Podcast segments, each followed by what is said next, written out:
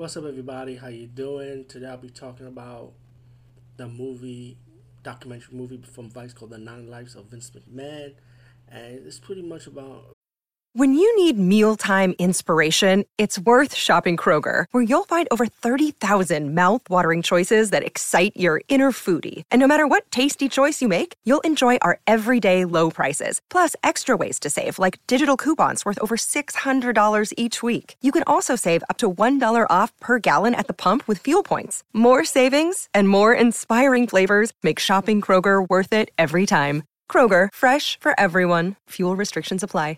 Vince McMahon rise and fall of of him being in WWF or WWE.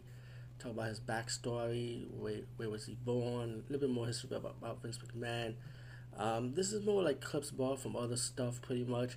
But you also got new stuff with interviews with Vince Russo and other people that knew of the wrestling business around Vince McMahon, pretty much.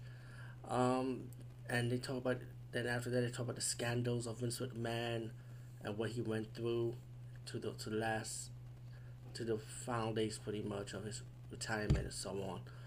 Um, the Nine Lives of Vince McMahon is is a decent watch. I don't think it's the best documentary to be honest with you.